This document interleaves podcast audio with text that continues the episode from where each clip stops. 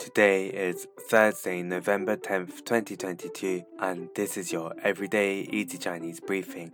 大家好，我式林老师，and in under 5 minutes every weekday, you'll learn a new word and how to use this word correctly in phrases and sentences. Today's word of the day is 式, which means style. Let's practice by making different words, phrases and sentences with 是. The first word is 老式 Lao, Shi, which means vintage. Let's look at each character of this word. Lao means old and Shi means style. A way of using it in a sentence is 他喜欢穿老式衣服。他喜欢穿老式衣服。She likes to wear vintage clothes. Another word we can create with 式 is 正式。正式 this means formal.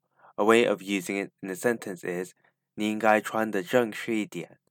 你应该穿的正式一点。You should dress a bit more formally.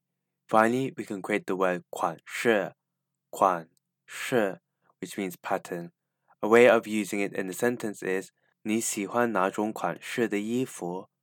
你喜欢哪种款式的 Year 4. Which clothing pattern do you like?